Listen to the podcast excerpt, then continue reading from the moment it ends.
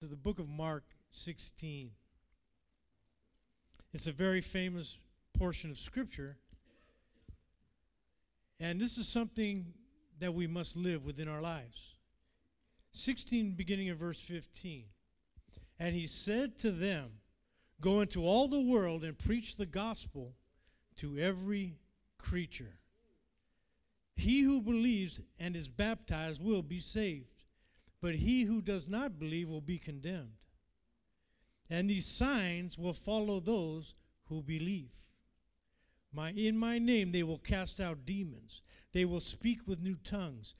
They will take up serpents, and if they drink anything deadly, it will by no means hurt them. They lay hands on the sick, and they will recover. See, this is our verse in Victory Outreach know, sometimes we think, oh, that was those guys. No, no, no. It's us. It's us. We are the ones that are called to go out and preach the gospel of Jesus Christ. See, United We Can was birthed with this great commission in mind. That was the heart of Pastor Sonny. I remember in 1993, the World Conference in Pomona, they had two big giant tents sewn together. And that's where United We Can started. And I remember sitting there and hearing the call to go and take nations. That's when United We Can was birthed, but also the call went out. It went out to inhabit the cities of the world. And I remember sitting there, I was only out of the home one year. And I remember I was with the home helping direct, and I remember sitting there and God was speaking to me, telling me, you know what, I have called you to go to the Philippines. And it wasn't, it wasn't during any preaching, it was during the worship. Let me tell you the power of worship. When you begin to worship God, things begin to change within your life. You begin to hear the voice of God. God takes you to new levels. Amen. Are you with me? Not only did I receive my call to be a member of United We Can, but to be a participant in the global vision that God has for our ministry. And I believe that same call is going out to you and I, you and everybody here today, even those of you that are listening. God is calling us to be a powerful end time ministry that is going, going to go out and preach the gospel of Jesus Christ, and signs will follow you. That's my first point. Number one, go into all the world and preach the gospel. The key word here is go. Well, the Bible says many are called, but few are chosen. The ones that are chosen are the ones that line themselves up with the call of God upon their life. In other words, they know they're called to go, so they begin to prepare their heart. They begin to prepare their mind. They begin to prepare their physical body. They get ready to take that plunge and go. See, a lot are called, but few are chosen. If you want to be one of the chosen, prepare yourself. That's why we have Veti, right, Pastor Paul? Pastor Greg, we got Veti to prepare you to go out and take the world. I remember when I got back, they already had a team that was picked to go to the Philippines. And I, I wasn't even being considered because I just got out of the home. And I remember telling Pastor Steve, Pastor Steve, I'm called to go to the Philippines. Okay. And he would walk, yeah, yeah. And he'd walk away. But I bugged him like every week. That's me, Pastor. I'm going. I'm going. Okay. But pretty soon he started saying, by faith. Daryl's going to go by faith. He wasn't even sure. I called Pastor Richard, who was going to be the pastor there. I called him. I said, Pastor Richard, I'm going with you to the Philippines. You know what he did? He hung up the phone. I called him back. I said, You know what? I'm going. And I hung up on him. Amen. Let me tell you something. When you have the call upon your life, no man can take that away. And pretty soon, man, pretty soon the team started dropping off. In 1994, in April, we got on a plane, Philippine Airlines. It was me and Pastor Richard. That was it. That was, we were the team. And we got in our seats and we're sitting there getting ready to take off. And I said, I told you. But see, when you have the call of God upon your life, you got to prepare yourself. You got to do what you need to do. I'm called to go to the mission field. What do you got? Uh, passport?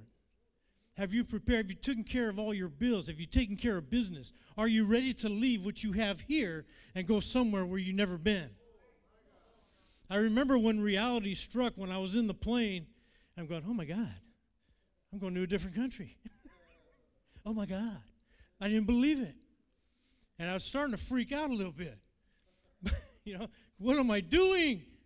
I'm not ready for this. I'm not prepared for this. But I remember touching the ground in Manila, and I was just filled with a peace that surpassed all understanding, knowing this was the place I was supposed to be at. That's what happens when you follow the call of God upon your life. Even though you might be scared at first, you will get the peace that surpasses all understanding. I remember Dr. Don Kua picked us up. That was the two numbers that Pastor Steve had when he called when he got to the Philippines. There was only one that answered, and that was Dr. Don Kua. He picked us up from the airport. We didn't have nowhere to go, didn't know nothing. And he takes us to this little mission house he had. There was one bed with no mattress, just springs. Pastor Richard got that. I got the floor with the cockroaches. Amen. I didn't know that till I went to sleep. I didn't know they were this big and they fly and they bite. Amen. But that very first day, he took us to a place called Smoky Mountain. I could not believe my eyes. It was a mountain of garbage and it was smoking because of the garbage. And you would see naked children running through the garbage. They had a stick in one hand and a bag in the other hand. And they were using the stick to fight off rats that were as big as them. My heart broke. I began to cry and I began to weep for those people. That was in Tondo, Manila. It's not there anymore. But it was, it was like God was showing me something that there was more than I thought there was to life. It just broke my heart. The next day, we got up out of the missionary house fighting the cockroaches. And it started to rain.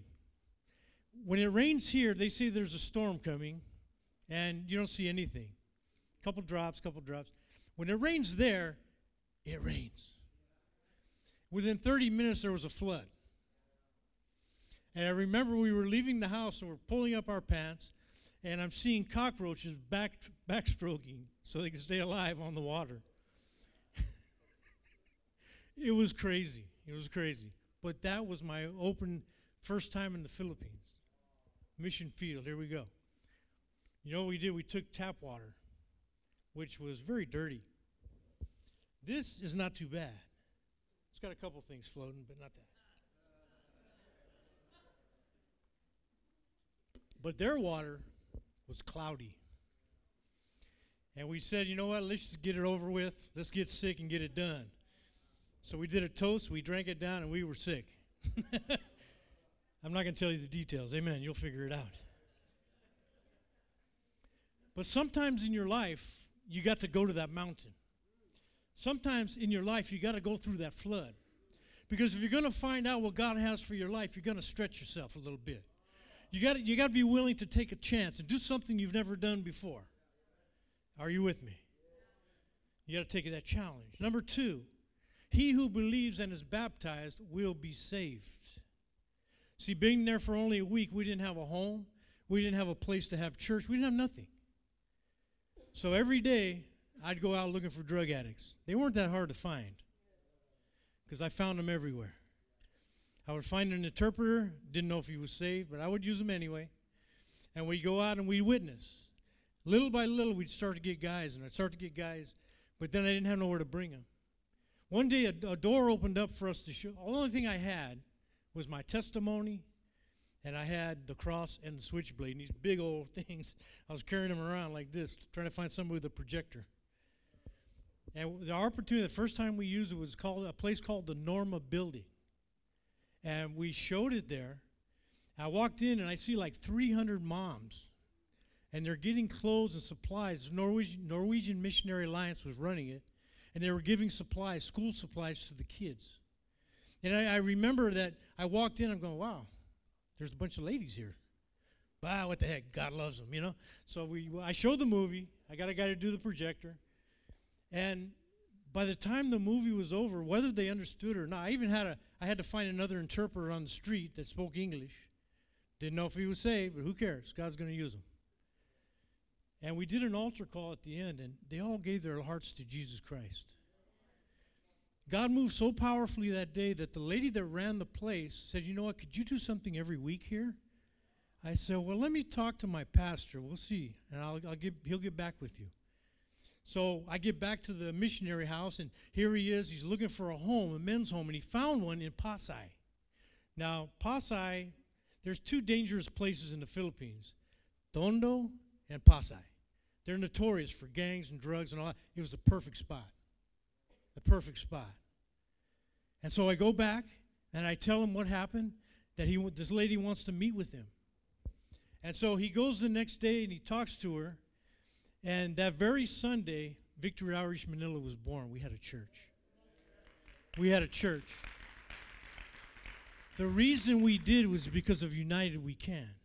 So every one of you that gave, you're part of that vision. You're part of that mission. Are you with me? I remember the first time we got into the house, when we moved into the house, it was pretty easy because we didn't have anything. All we had was our luggage. It was already packed, so it was pretty easy. I remember sleeping on the wood floor upstairs, and I'm hearing all this stuff. And I'm looking out the window. There was like a, a small little street outside behind the wall. We had a big wall. And I see this cop, and he's taking drugs from this dude, and he slaps him. The guy leaves. Then he gives some other dude the drugs to sell for him. That was a cop. I'm going, man, we're in the right spot. Because there's a lot of corruption here. Are you with me? See, with no traffic, Pasay would be like 15, 10, 15 minutes away. But with traffic, it could be over an hour easily. And there was always traffic. But sometimes we would walk because we didn't have a van. Later on, United We Can, can furnished the house, gave us beds, and a van so we could not have to walk to church. Because it was like a two hour walk, and I was getting tired. I'm getting old, man. but God is good, amen? But see, you were part of that blessing, everybody that gave. My third point is this signs will follow those who believe. That doesn't, doesn't say missionaries, doesn't just say the apostles. Any one of us that believe Signs are going to follow us, they will follow us. Isaiah 45, 2 and 3. I will go before you and make the crooked places straight. I will break in pieces the gates of bronze and cut the bars of iron. I will give you the treasures of darkness and hidden riches of secret places, that you may know that I, the Lord who called you by name, I am the God of Israel. What I learned on my journey is I needed to grow to fit the calling that God had for my life. So I enrolled into a Bible school there in the Philippines. And after I had a couple guys, I would take the ones that were a little mature and I'd take them to school with me. And we go to Bible school and we ended up running the evangelism teams. Who else? so we began to run these teams and they were all timid. Sometimes I'd take them on the bus and we go start sharing our testimony. And I had June, June was with me. And boy, this guy was a hot, hot pistol of evangelism. And we would testify on the bus, and, and we had we go to the next guy. We had even a little bullhorn. Like, Gary, use this. And they would go, ah, da, da, da. they wouldn't say nothing. They got scared. Even coming home, we would we would take them with us. We'd get on the bus together because we had to travel like that. And we get on the bus, and they'd go with us, and they they seen we'd always start witnessing every time we'd go out, and they started to avoid us because they didn't want to get on the same bus. So we would hide. And after they got on the bus, we would get on the bus and hand them the mic. And we start doing it again. So they couldn't get away from the power of God. They be, eventually they got it. They caught it. I remember Butch Belgica, you probably heard his name. He was a very famous uh, drug addict and gangster that got saved in the Philippines. He even became uh, a counselor or something. His, his son is actually a senator now. He went to our church also. And his other son's a lawyer. But his mom, she was the director of the FBI drug, uh, drug program. She was on my evangelism team. When I went out with her, she would slam them against the wall and show her back. No, no, no. That's not how we do it. We compel them, we don't arrest them. But these are the things we had to work out on, on the field. Amen. She was funny. But by our second year, we began to grow and we had 55 guys in the home. Now, our home was only two bedrooms. So it was small, but it was two stories, so we had Filipinos stacked everywhere. It was hard to walk around. You had to walk around like this when they're sleeping. But those men got saved, sanctified. I remember the police came one day. They go, What are you doing here? You guys uh, selling drugs? I go, No. We're not cutting in on your business, man. What you talking You got a lot of drug addicts here. I go, Yeah, but they're not drug addicts anymore. They're saved, they're sanctified. They're not ripping people off anymore. Now they're doing the right thing. They're trying to be good men of God. Okay. So they called the DDB to check us out. That's the Dangerous Drug Board. So we had to become members of that. Amen. But I remember we would take the cross and the switchblade to all the barangays near the church, and we'd show it on the walls or wherever we could find. And God would begin to use that, that film to win people for his honor and glory. I remember one morning as I was praying, there was a knock on our gate because we had a gate. There's high security over there if you go over there. And this lady's banging. We're, you know, we're praying, we're getting a hold of God, me and the men. And she's knocking on the gate. And I go out there, I go, Can I help you? She lived across the street. And she goes, Did you know, like this, did you know there's an angel sitting on your gate? I go, I know, I put them there. I put them there every morning because I try to put the angels where I'm at. See, let me tell you what that did. It created an atmosphere. When people came in, they started manifesting. Because we encamped angels. When I pray, I camp angels around this building. When we have church, when I go home, I camp angels around my house. Let me, we control those angels. Let me tell you that right now. But see, she had the ability to see them. I never saw them, but I knew they were there. Because demon possessed guys would begin to manifest all the time we started going to Bicutan, which is the, the state run, government run rehab. And I kept listening to I Will Give You Treasures Out of Darkness, kept going through my mind and my heart. And I remember when I first met the commandant, that's what they call him, and they were dividing up. There's different pastors in there. I wasn't a pastor, but there were different pastors there and they were taking different units. And they asked me, Where do you want to take? I go, I want the worst guys. Give me the hardest ones. I want the ones that nobody could reach. And he goes, You sure? I go, Yeah. That's where we want to go. That's why I'm here. So I have my little interpreter. This one was saved. He's saved. This one's saved. He had to be on that day. Because we went in there, and there's a lot of people, and there's a bunch of empty chairs, and they were all inside looking at me. But then there was a cage behind, and there was a demon possessed guy. And he started saying, Ah, we know who you are. Da, da, da, da, da, da, da, da. And I said, In Jesus' name, fall down and shut up. And he did. When those inmates saw that, they came out because they saw the power of God. Let me tell you, if you believe, the power of God is operating within your life many of them got saved. And there was hundreds of them. And I went back the next week and I get called to the commandant's office. Like, oh man, what did I do? I did something wrong, you know? Like the principal's office or something. And he goes, What'd you do over there? I don't know. He goes, They're all asking for Bibles. I go, well, That's a good thing. Give them Bibles. They want to be discipled. Let's disciple them. These were the hardest guys, the guys that kept coming back and coming back and coming back. See, that's what you do when you operate in the power of God. You can do the same thing. I'm nobody, man. I didn't know what I was doing. But God was moving. Amen? I remember a guy came in the home. This kid, I got a call from his mom, never used drugs. He was in university, straight A student. Straight A. Good kid, brought up right. But he started getting involved in Dungeons and Dragons when it first came out. The devil stole his mind. They brought him in. He was walking like a zombie, like this. Drool coming out of his mouth. I prayed and asked God what we should do with this guy. God said, Bring him in. I'm going to do a miracle. I got a little rebuke for bringing him in, but I brought him in. Because you got to listen to God. I brought him in, and he was drooling for about a week. And I'm saying, Lord, when are you going to deliver this boy? Because I knew it was a spiritual thing. It wasn't a mental thing. It wasn't a drug thing. It was bondage from the devil. So I just kept praying for him, praying for him, praying. Pretty soon, a couple weeks, man, he was perfect. He got his mind back, no more drooling. Handsome kid. And he went back and he got his life together, and, and God, God used him. He got saved. Many miracles took place when we were out there. There was an atmosphere of power. Atmosphere of power. Laying hands on the sick. That's what that scripture says. Many healing miracles took place. And every one of those people that got healed or delivered, oh, united we can, a great, great thanks.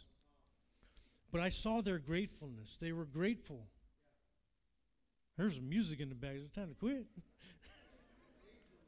Ooh. Ooh la la la la. Hallelujah. It might be cutoff time. I'm checking right now. I forgot to see when I started. But I will always see the power of God. There's a place called Tatalon in, in Quezon City. Another rugged place, poor people, poor people. They all live in little, little shacks, bunch of kids, bunch of people. You'll see a little spot, and it'll, be, it'll look like a cave to us, but there'll be a lot of people living. I got a call. This little boy, eight-year-old boy, got hit by a jeepney, and he got rolled up under it, bad, horrible. So I went to the hospital to pray for him. And I looked at him. I go, "Oh my God, this dude's tore up." And I, st- I had no faith. I had no faith when I walked in there because I seen tubes and hoses and all kinds of crazy things in this little boy, man. And so I prayed a half-hearted prayer, and, and I left. I said, "Oh man, this kid's gonna die." You know, that's what I thought. And I get downstairs. I'm getting ready to leave, and the Holy Spirit slapped me. Did you ever get slapped by the Holy Spirit? He said, You go back up there and you pray the way I taught you to pray. No half hearted prayer. You go up there and you pray fire on that boy. I'm going to do a miracle. So I went up there and I started shondoing. I prayed hard for this kid. And then I left. Next day I got a call saying he was out of the coma, but he's blind. So he's blind? Oh, no, we ain't done. Because then I had a little faith. So I went back there and I prayed for him again. His eyes opened up. He was able to see. His name was Lawrence. The next time I saw Lawrence, he was 18 years old. Strong and big dude. But see, that's the power of God. That's the power of God. I'm going to move quickly now. I have a few more stories on healings, but we'll get it later. And lastly, it says, Go into all the world. The vision continues. Number four. Isaiah 54, 2 and 3. Enlarge the place of your tent, and let them stretch out the curtains of your dwellings. Do not spare, lengthen your cords, and strengthen your stakes. For you shall expand to the right and to the left, and your descendants will inherit the nations and make the desolate cities inhabited. In the year 2000, Victory Outreach San Pedro was birthed. It was birthed because I made a wrong turn. I was taking your mom to a ladies' gathering in Muntinlupa, and I didn't know the area, and I came out, go to the highway, and instead of taking a left, I took a right. Sometimes God will change your turns. He wants you to make a right turn, turn right and go straight. That's not the way you get to heaven. Amen. That's what Pastor Steve was saying. So I turned right and I went straight. And I started looking at the people. It's like a different place. And all of a sudden, my heart began to break for them. I began to see them differently. And I went back, and after I picked up the ladies, I, I took them back to Manila. I talked to Pastor Rich. I go, you know what? We need to put a church here. Whoever needs to go there, we need to go there. He said, well, you go. So I said, okay. so I started going back and forth, back and forth, and I would go there and I'd pray and I'd walk around and I'd look and meet the people and I'd walk around and pray for the city. And then God opened up the door, and in 2000, I got licensed. And we went and we st- we got launched. We started the church right there. Pastor Sonny came and looked at it. He goes, Brother, this looks pretty cool.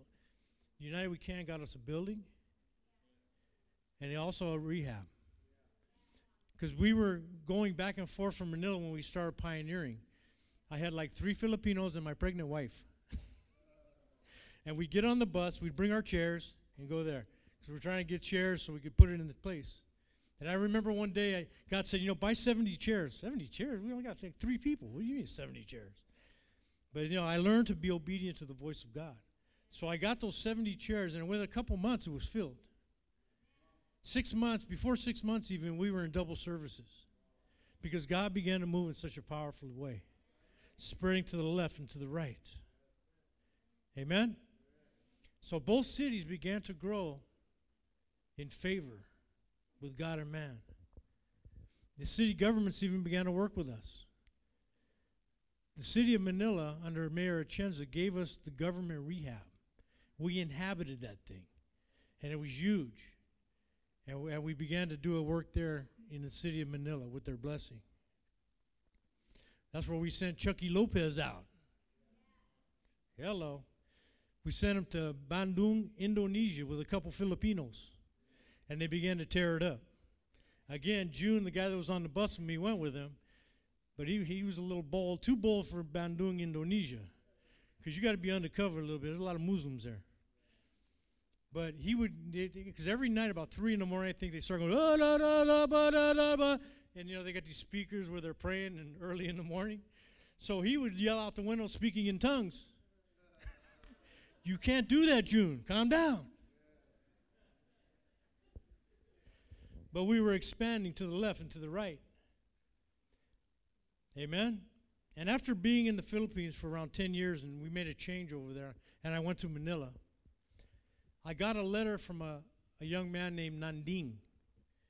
He was our very first graduate in the men's home way back in the day. This was like 10 years later.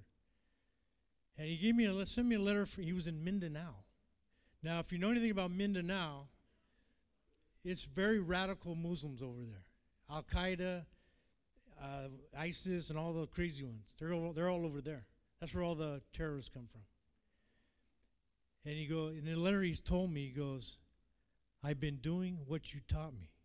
I'm going door to door preaching the gospel and winning souls. See, he didn't even get prayed out. He was doing what he was taught. So God moves, man. You don't need a title to, to win souls. He's in the hardest area. This is worse than Bandung. This is where the, the terrorists are at. And he's out there winning souls for God's honor and God's glory. See, God's on the move. It's not done. We're expanding to the left and to the right. Every victory, every soul is a credit to every one of you that has even give one dollar to United We Can.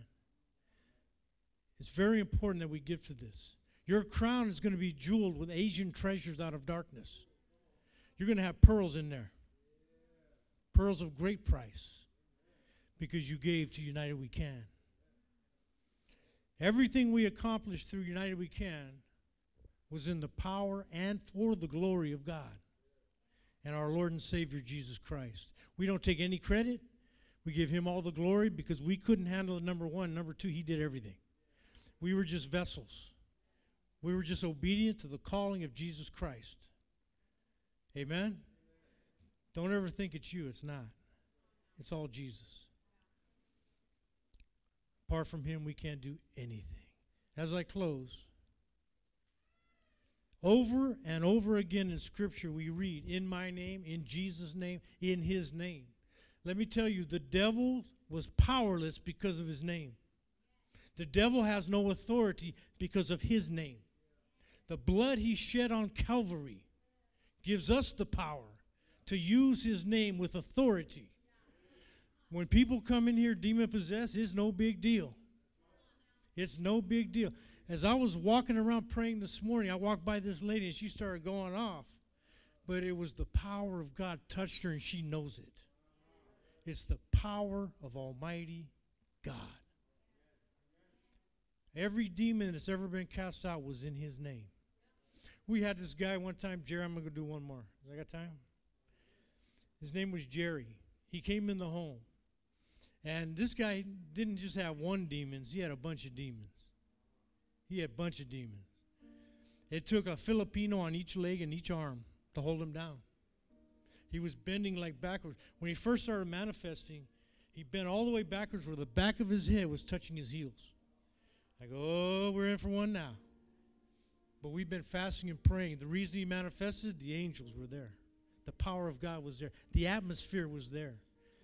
And we began to pray for this dude, and the devil got mad. I got on his chest. I said, Devil, you come out of him. And the devil goes, I'm, You can't take him. He's mine. In a different voice, a weird voice. His eyes were like beet red. And I said, Devil, you have no authority in this house. Who do you think you are? Get out of him. And you know what the devil did? He went, ah, and he left. He had no power. We got the power. We got the power. Healing happens in His name. Salvation comes in His name. We are baptized in His name. We are justified in His name. Everything we do and say is done in His name. Jesus gets all the glory for everything that took place. He has given us, you and me, unlimited power in His name. See, Jesus' authority came because of his submission to his Father. Our authority comes by our submission to him. It's time to submit to God. You want the enemy to flee in your life? You want sickness to flee in your life? I believe God's going to do something powerful right now. I want every head bowed and every eye closed. I want you to focus on Jesus Christ, the author and the finisher of our faith, the only one that can.